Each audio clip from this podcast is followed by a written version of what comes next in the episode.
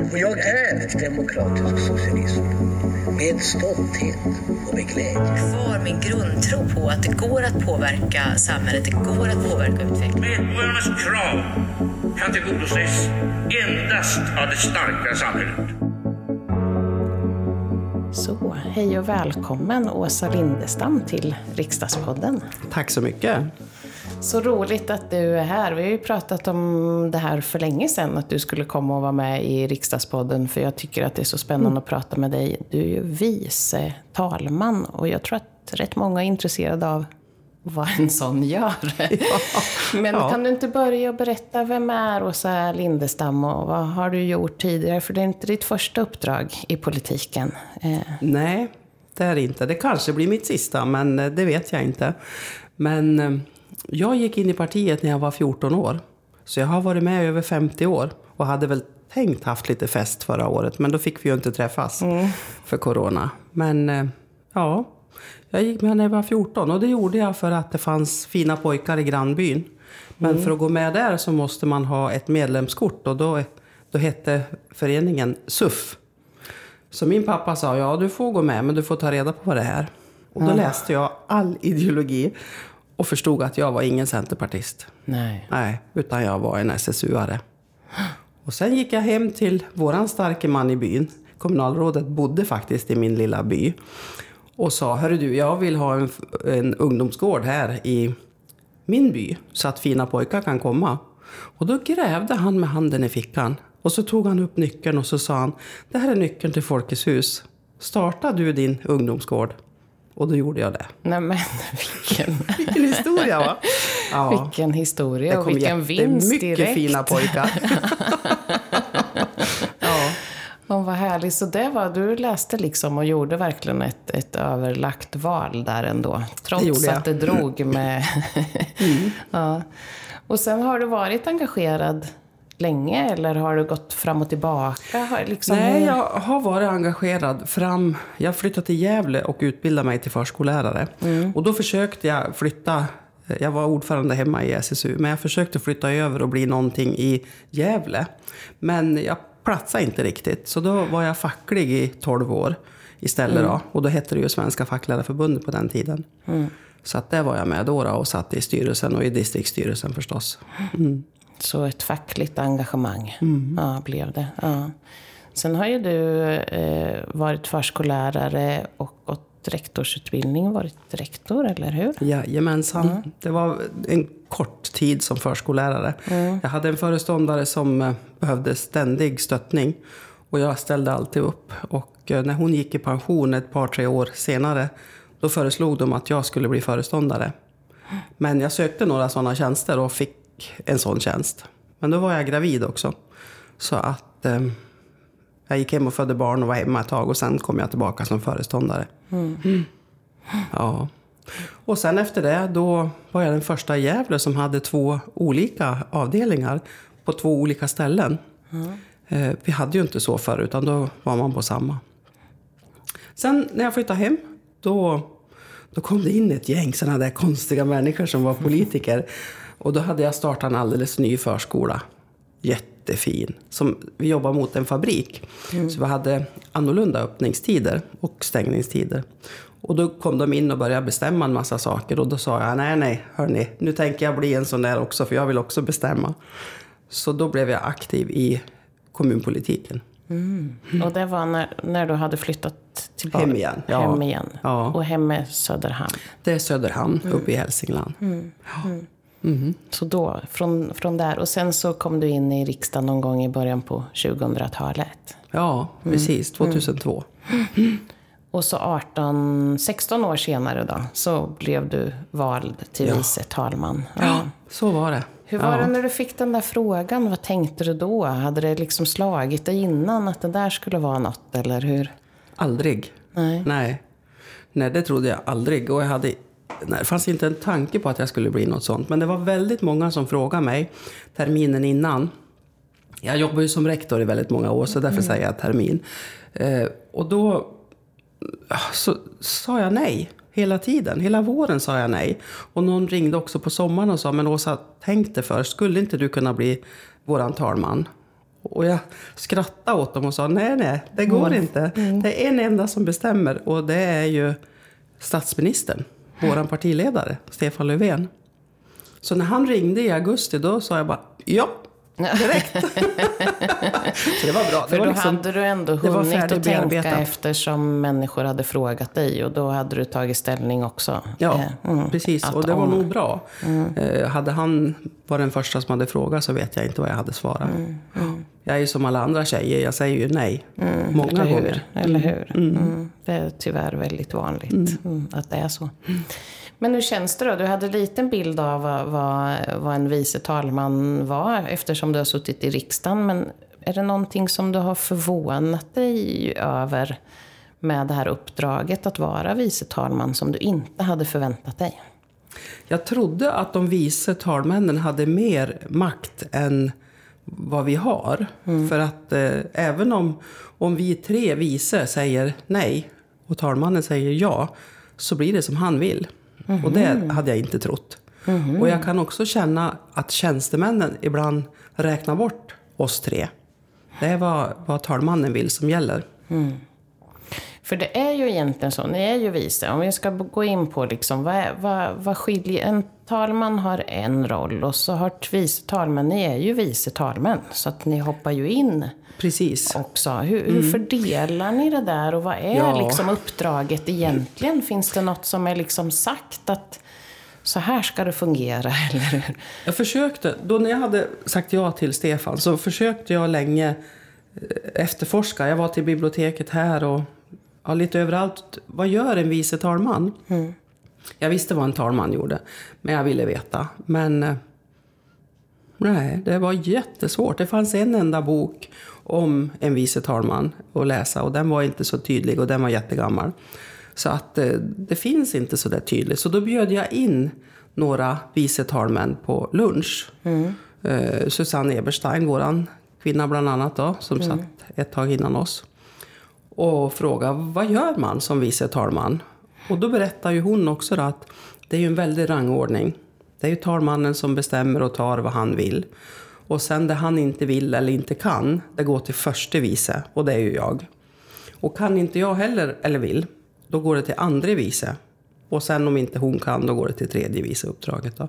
Så att det är väldigt, väldigt hård eh, hackordning på oss. Tyvärr, tycker jag. Vi vill ju också göra saker. Eh, Ett exempel var så här, vi skulle göra eh, den här terminen, eller det här året skulle vi ha 12 resor. Då tog han sex resor och vi andra fick två resor var. Eh, Ja. Och då är det bestämt och då rättvist. blir det som talmannen sär. Som Då blir det som han säger. Mm. Ja. Så det är lite synd, tycker jag. Sen blev det ju inte så ändå för att eh, det krånglade och blev lite annorlunda. Då. Men eh, sån ordning är det. Så hur fördelar ni till exempel också, för det som många ser, när man tänker på en talman så tänker man ju att när ni sitter där och står med er stora klubba i bordet under, under ja. beslut, man voterar eller liksom fördelar ordet och sådär. Hur, hur går det till och hur, alltså, Ja. hur, f- hur funkar det? Och får ni någon utbildning? För jag tänker att det är också det där, alla, man ska läsa upp alla propositioner och sånt där. Ja. Det är inte så svårt att läsa till. För vi får ju ett färdigt skrivet manus. Eh, Vi får ju mycket stöd från tjänstemännen. Men vi träffas varje tisdag morgon. eh, Kvart över nio till tio. Och så går vi igenom vad som hände i kammaren förra veckan eller för förra om det behövs. Och ändrar lite grann. Och vi har ju ändrat väldigt mycket om eh, hur länge man får prata och när någon svär i kammaren och vad gör vi då? Ja, du vet, allting sånt där går vi igenom då. Men själva schemat för när vi tjänstgör, det gör våran sekreterare. Vi tre vice har en sekreterare som vi delar på. Och då lägger hon ett schema utefter när hon kikar i våra kalendrar. Eh, Så att om jag har kryssat i att jag ska göra någonting annat, då sitter jag inte i kammaren. Men hon försöker fördela så rättvist som det går. Men när vi tittar efteråt, då sitter ju talmannen minst i kammaren. Och sen sitter jag minst efter honom. Och sen andra och sen tredje. Därför att jag, om, om talmannen inte gör någonting och han kan inte gå på ett möte, då går jag. Och då är det ofta att jag får ersätta honom på möten. Just Eh, representation. Eh, ja, så därför så får jag också mindre tid i kammaren än de andra två. Just det, för Mm. de har lite mer utrymme för de ersätter inte lika mycket eller vad man nu ska Precis. säga. Ja. ja. Så är det. Så egentligen det som är att ni representerar Sveriges riksdag eh, officiellt och formellt när det är inom Sverige men också utanför Sverige. Precis så är det. Och då, hur skulle du säga, är det mera, är det mera inom landet eller, eller är det väldigt mycket resor utanför Sveriges gränser som ni gör? Inte under pandemin då, för vi tar bort lite Precis. hur situationen i pandemin Ja, den var ju lite annorlunda. mm. Men det är ungefär så här eh, att vi har 12 resmål som vi borde åka till. Därför Mm. att de har varit till oss eller det är någonting vi borde. Eh, och då av de här så var det, alla hade en längre resa av oss tre vice. Eh, Så att jag kommer ju åka till Mongoliet nu. Eh, Jag har varit i alla de där långt bort i stan-länderna. Så dit ska jag åka nu. Och eh, Lotta har varit till Sydafrika. Och Kerstin hade lite otur för hon skulle eh, någonstans där det utbröt corona rejält. Så hon fick inte komma. Så vi får se var hon kommer att få åka någonstans. Och vad blir din roll då som, som vice talman när du kommer till Mongoliet till exempel? Vad, för, vad förväntar de sig och vad är, vad är dina förväntningar eller våra förväntningar på att de här, den här resan till exempel till Mongoliet ska my- utmynna i? Ja, jag får ju ett program och där så står det vilka jag ska träffa. Och ofta så är det ju de allra högsta. Talmannen förstås, i deras parlament, kanske någon av de vice också. Men också premiärminister eller president om de har en sån. Utrikesminister, försvarsminister, demokratifolk. Men jag vill ju också träffa det civila samhället. Jag tycker det är jätteviktigt. De organisationer som kanske finns. I vissa länder dit man åker kan de ju inte vara tillåten. Ehm, Mm. Men jag tror att Mongoliet just nu har ett litet öppet fönster mot demokrati. De är ju väldigt hårt tryckta mellan Kina och Ryssland. Så jag känner verkligen att det är dags att vi sätter ner foten där. Det är jättespännande att åka dit Och så för jag de här samtalen eh, väldigt mycket då, om demokrati, om kriget i Ukraina, om folkrätten. Om demokratin 100 år i Sverige, om jämlikheten förstås. Eh, allt det här. Det, det är klart att det har en inverkan. För ofta så kommer det nationell tv och spelar in vad jag säger. Ofta i dem. Så det är så att det finns liksom en, det finns en agenda där, vi, där du förväntas göra, men det finns också möjligheter för dig att, att boka in besök eller samtal eller så som, som du känner är viktiga för Sverige eller för Mongoliet i, den, i det här exemplet. Ja, precis. Mycket jämställdhet försöker jag.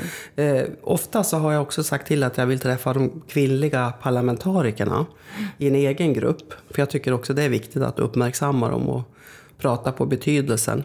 Och jag, jag måste berätta en sak. När jag var till Armenien så var jag där tillsammans med en organisation som hette Winnet. Eh, Winnet Sverige. Och då kom de hit sen till oss och så frågade de, men hur gör du Åsa eh, för att liksom kunna synas? Och jag sa till dem, köp en röd kavaj. Så nästa gång jag kom till Armenien då hade alla tjejerna röd kavaj.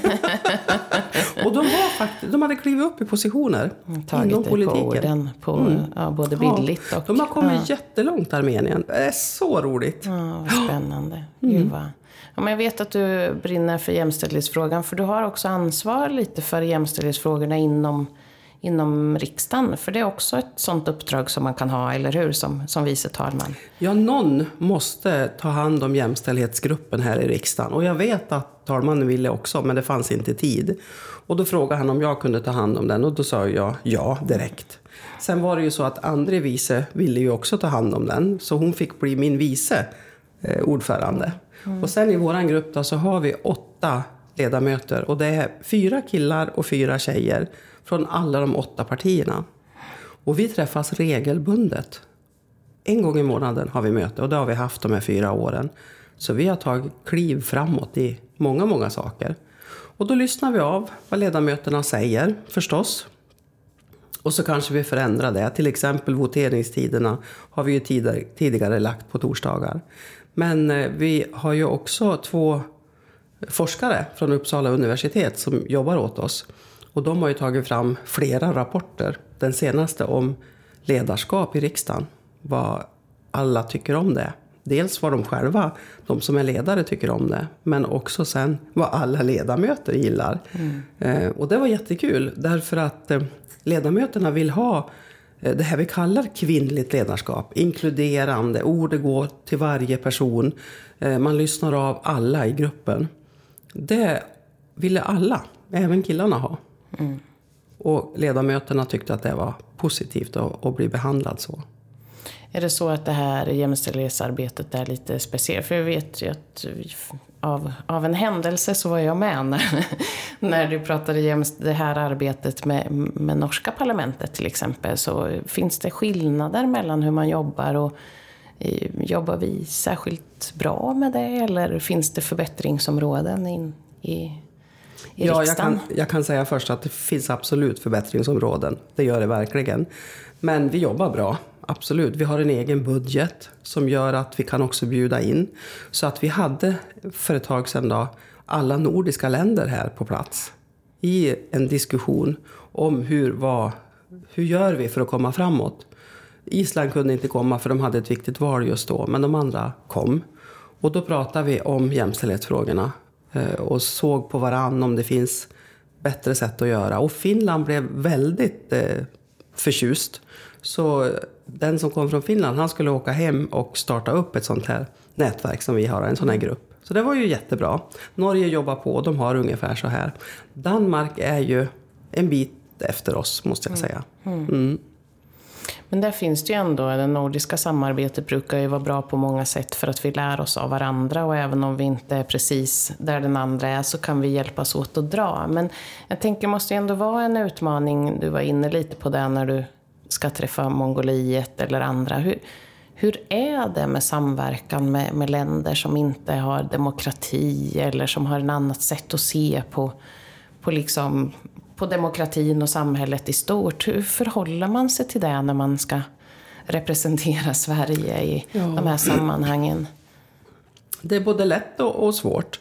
Eh, jag ska inte säga vilket land jag var till, men jag var till ett land eh, och sa att det är bra att det är kvinnor i riksdagen för det kommer fler frågor från eh, alla på bordet om, om man har olika kön och olika ålder och kommer från hela landet. Och då sa han som bestämde, okej, okay, jag pekar ut fyra stycken, de får sitta där. Och så pekade han ut, och det var hans sätt att, att tro demokrati. Var, och så mm. fungerar det ju inte. Nej. Men Ja, det var kanske första steget. Mm. Nu vet jag att just det landet har utökat ytterligare med fler kvinnor. Mm. Så ja, det tog tid för oss också. Mm. mm. mm. Förbereder man sig, eller förbereder du dig mentalt på något annorlunda sätt beroende på vilka ja, men hur förutsättningarna ser ut för demokrati i landet eller så? Ja, det är klart. Ja. Jag läser ju på väldigt mycket. Mm. Det gör alla duktiga flickor kan jag tala om för. Just nu håller jag på att läsa om Djingis khan. Just det. Eh, ja, och det är ju också intressant mm. hur hans mamma hade stor betydelse för honom. Mm. Eh, och det är ju sånt man också kan prata om, för han är ju fortfarande stor i Mongoliet. Mm.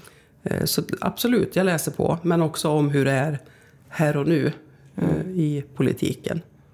Mm. Det måste väl ändå underlätta, tänker jag, för då kan man hitta sätt att diskutera. Alltså, det är väl ändå det som många, eh, även om man är politiker eller diplomat eller hur man ska samtala med människor, att man har liksom grunden och förståelsen för historien måste ju underlätta. Ja, det finns mm. ju krokar att hänga upp saker på. Mm. Men också kunna...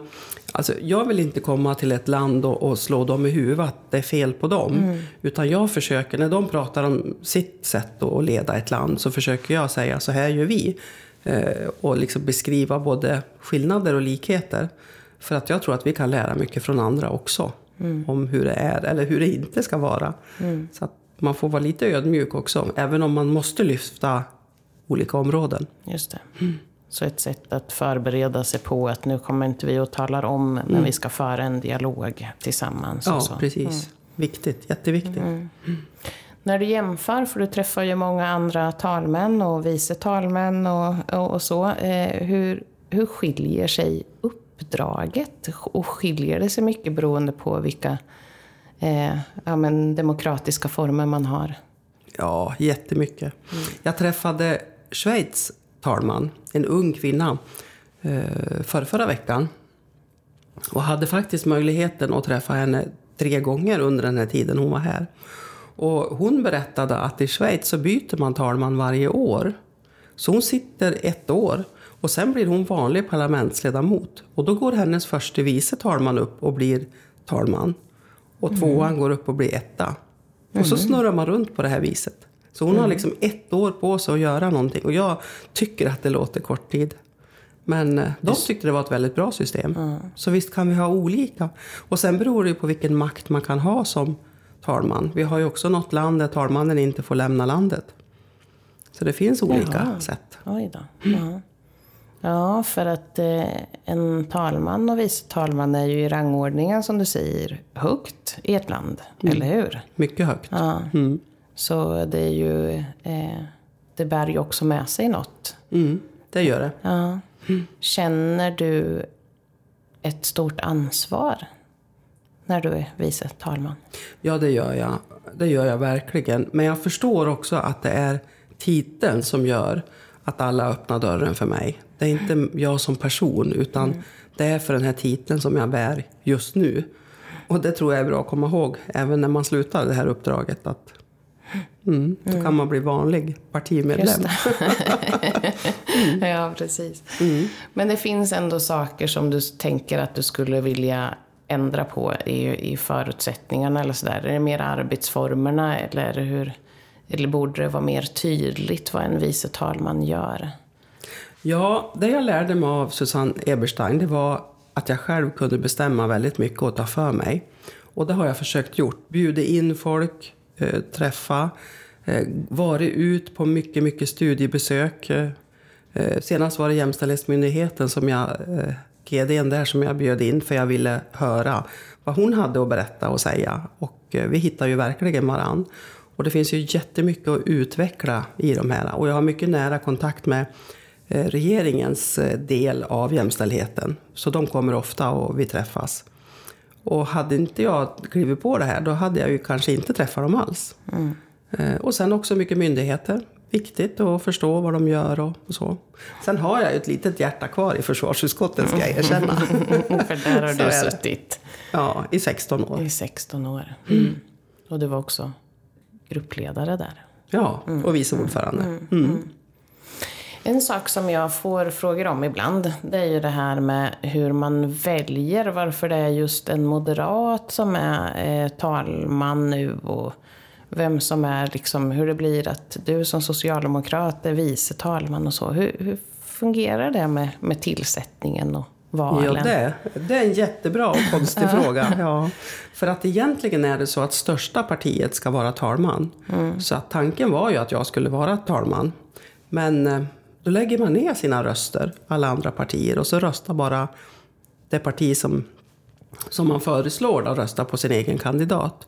Och då följer det liksom en turordning. Men när vi gjorde det här då, då fuskade Sverigedemokraterna. Så de röstade på eh, Andreas som moderat. Så därför vann han. Och det där gick man ut och sa redan på lördagen innan, så jag var förberedd mentalt att, jag, att det inte var jag som skulle vinna.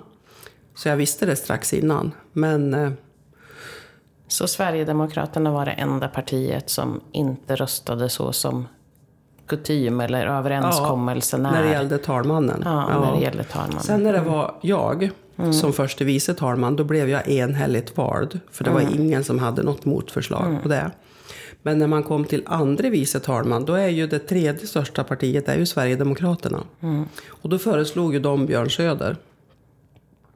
Då var alla uppretade, kan jag säga, på mina vägnar. Och då hade Vänsterpartiet föreslagit en ny kandidat som Lotta Jonsson Fornarve. Och då röstade vi på henne. I ren protest för att de gjorde så. Och sen försökte Sverigedemokraterna med tredje vice talman också då. Men eh, det är ju Centerpartiet som ska ha den platsen och det fick de. Så vi röstade på henne också. Så att vi bröt ju också ordningen på grund av att de gjorde på det här sättet. Så jag sa till dem sen att ni får skylla er själva. Det, Ni miste talmansplatsen. För, att, ni gjorde som precis. ni gjorde. Mm. Så vi får väl se om de lär sig något. Vad hade de för argument för att de gjorde på det sättet? För att de ville hålla till höger. Precis, Mm. så. Så var det. Mm. Så om det hade varit annorlunda så hade det väl ändå varit en, en socialdemokrat, eller du hade varit talman, om inte det hade hänt, helt Ja, enkelt. och Andreas hade varit förste vice. Men det finns egentligen inget nedskrivet eller så, utan det är de här handslagen som har tagits om hur vi brukar göra som är Precis. det som man bryter. Praxis, För ja. det finns ju praxis på en hel del områden, eller hur, i, i riksdagen om hur man arbetar, precis som det finns på många andra ställen. Men, men här är det verkligen så att man, det är en praxis att så här brukar vi göra. Mm. Det uttrycket har jag hört några gånger. Ja, det finns mycket sånt. Oskrivna regler som finns. Det gör det också i utskotten vad jag förstår. För att beroende på vilket utskott så kan det vara väldigt olika hur man hanterar saker. Mm. Och det har vi också försökt eh, fått under den här perioden att räta upp så att man gör ungefär på samma sätt. Att man eh, får motionsbetänkandena och sen jobbar man med de två svängar och sen tredje gången justerar man. För så var det inte på alla utskott heller. Men Så det är en bra försöker ordning. att få det lite mer Lite eh, likt. samlat. sådär. Ja. Hur svårt är det då? För vi har ju också lite praxis eller talregler, till exempel debattregler. Hur, hur svårt det är att, att hålla i dem där och har det ändrats på något sätt tycker du? För vi har ju lite sådär, vi ska säga fru talman när det är, när det är du Åsa som sitter och håller i klubban. Men också ett vårdat språk, inte svära och att man tilltalar varandra på ett rätt sätt. Och det är för att man ska ha respekt. Ja, och sen är det ju väldigt bra att prata genom talmannen. För att då säger man ju fru talman, Pelle Pettersson säger. Och då hör ju också de som sitter på andra sidan tv-rutan vem det är och kan förstå hur, hur orden kommer. Eh, Så jag försöker nog styra upp, men jag tycker att det har blivit lite sämre på slutet. Eh, För nu har man glömt bort. Och vad jag förstod så Jag satt ju som talman nu i fredags på den här särskilda debatten. Och då var det ju en som svor högt och ljudligt in i mikrofonen. Jag uppfattar inte det. Eh, Men eh, det ska vi nog prata lite om på våra tisdagsmöte. Ja, för det är ju inte, får man Det var inte riktigt bra. Nej. Men det gäller ju också när man sitter som talman att lyssna. Och om jag då sitter och dunkar med klubban precis just då så kanske jag inte är koncentrerad på vad Just som det. händer i kammaren. Så att det, det händer saker. Och jag tycker också ibland att eh, debattnivån har blivit lite mer arrogant och lite mer personangrepp än vad det var från början. Och då tänker jag tillbaka till 2002. Nu har inte jag satt, suttit i kammaren jämt och lyssnat på allting då, men jag tycker att det är lite irriterande ibland. Lite så. Mm. Ja, och, och som sagt, det där är viktigt att hålla i för det är ändå, det är inte bara en respekt för varandra utan för demokratin och, och att man har ett, ett schysst, en schysst eh, ton till varandra. Absolut. Och det kan ju också handla om att vi ska diskutera sakpolitiken här. Vi ska ju inte gå till personangrepp. Det är inte alls det det handlar om. Utan vi ska hålla oss till det som ämnet gäller. Vad är det roligaste med att vara vice talman? Det är att träffa alla människor. Det tycker jag är absolut bäst. Inte själva resandet, inte själva bo på hotelldelen. Men träffa människor här, inne i riksdagen när de kommer på besök. Eh, från alla möjliga håll, i Sverige men också utomlands. Jättekul. Höra berättelser. Ja. Har du någon sån där berättelse? Eller finns det något sån här särskilt som du känner att det här, det här kommer jag minnas som något väldigt eh, gott eller en bra möten? Eller är de för många för att plocka ut något? Ja, så där alldeles på en gång. Nej, det, det är jättemånga roliga saker. Jag tänker, jag tänker på en, en grej när du frågar just nu. Då. Så här, det kom fyra personer från ett afrikanskt land. Och vi satt inne i våran korridor eh, i ett rum och prata och de berättade det de ville säga. Och sen skulle jag berätta om jämställdheten. Och då hade vi precis klubbat igenom eh, samtyckeslagen. Det var två kvinnor och det var två män. Och eh, jag berättade om den här, precis att det är så här att kvinnor måste säga ja, för annars är det våldtäkt och då kan man få ett straff i Sverige. Och de här två männen, de tappade ju hakan fullständigt och bara stirrade på mig och trodde inte att jag sa sant. Och de här två kvinnorna satt ju och nickade ivrigt och höll med. Så, ja, ljuvligt minne faktiskt. Och det tog de ju alla fyra med sig, eller hur? Det tror jag. Det tror jag. Mm. Och det, det är ju sådana här saker ibland. Ibland måste man ju spetsa till det lite också och berätta hur det verkligen är. Eh, Vi har ju satt ihop en broschyr nu med jämställdheten med alla våra lagar. Från att vi inte har sambeskattning och, hela vägen fram till barnomsorg, äldreomsorg. Allt eh, som har liksom lett till den jämställdhet som vi har idag med 47 procent tjejer i parlamentet. Men gud vad... Men vad är det svåraste då? Om du från det här, eh, från det här viktiga och roliga och så, men finns det någonting som du tycker är svårt? Ja, det är klart att det finns. Eh, Det kan vara svårt att vara så där snabb i, eh, i ett replikskifte och säga ifrån. Det här håller sig inte till ämnet. Eh, Det kan vara en, en interpellationsdebatt och så tycker jag att de glider iväg på något helt annat ämne som inte hör till debatten. Och så är jag nästan på väg att stoppa och då ger de liksom en förklaring som gör att det hela får en samhörighet med det som det egentligen handlar om. Det är jättesvårt. För jag vet ju inte vad de tänker. Och Då gäller det att hela tiden vara uppmärksam och följa. Ödmjuk och samtidigt hård. Ja. Det är svårt. Du har lyssnat på många debatter de senaste åren, eller hur? Det kan jag säga. Och faktiskt, så de flesta är väldigt duktiga talare. Så att det är inte så tungt att sitta där, ska du veta. Någon gång blir det trist. När det är något ämne som jag nästan inte hänger med på. Men ofta så är det väldigt intressant. Och de här fyra åren har ju gett mig också en, en total översyn av allt vad vi gör. Verkligen. Fantastiskt. Spännande. Och väldigt spännande att få ha dig här, Åsa.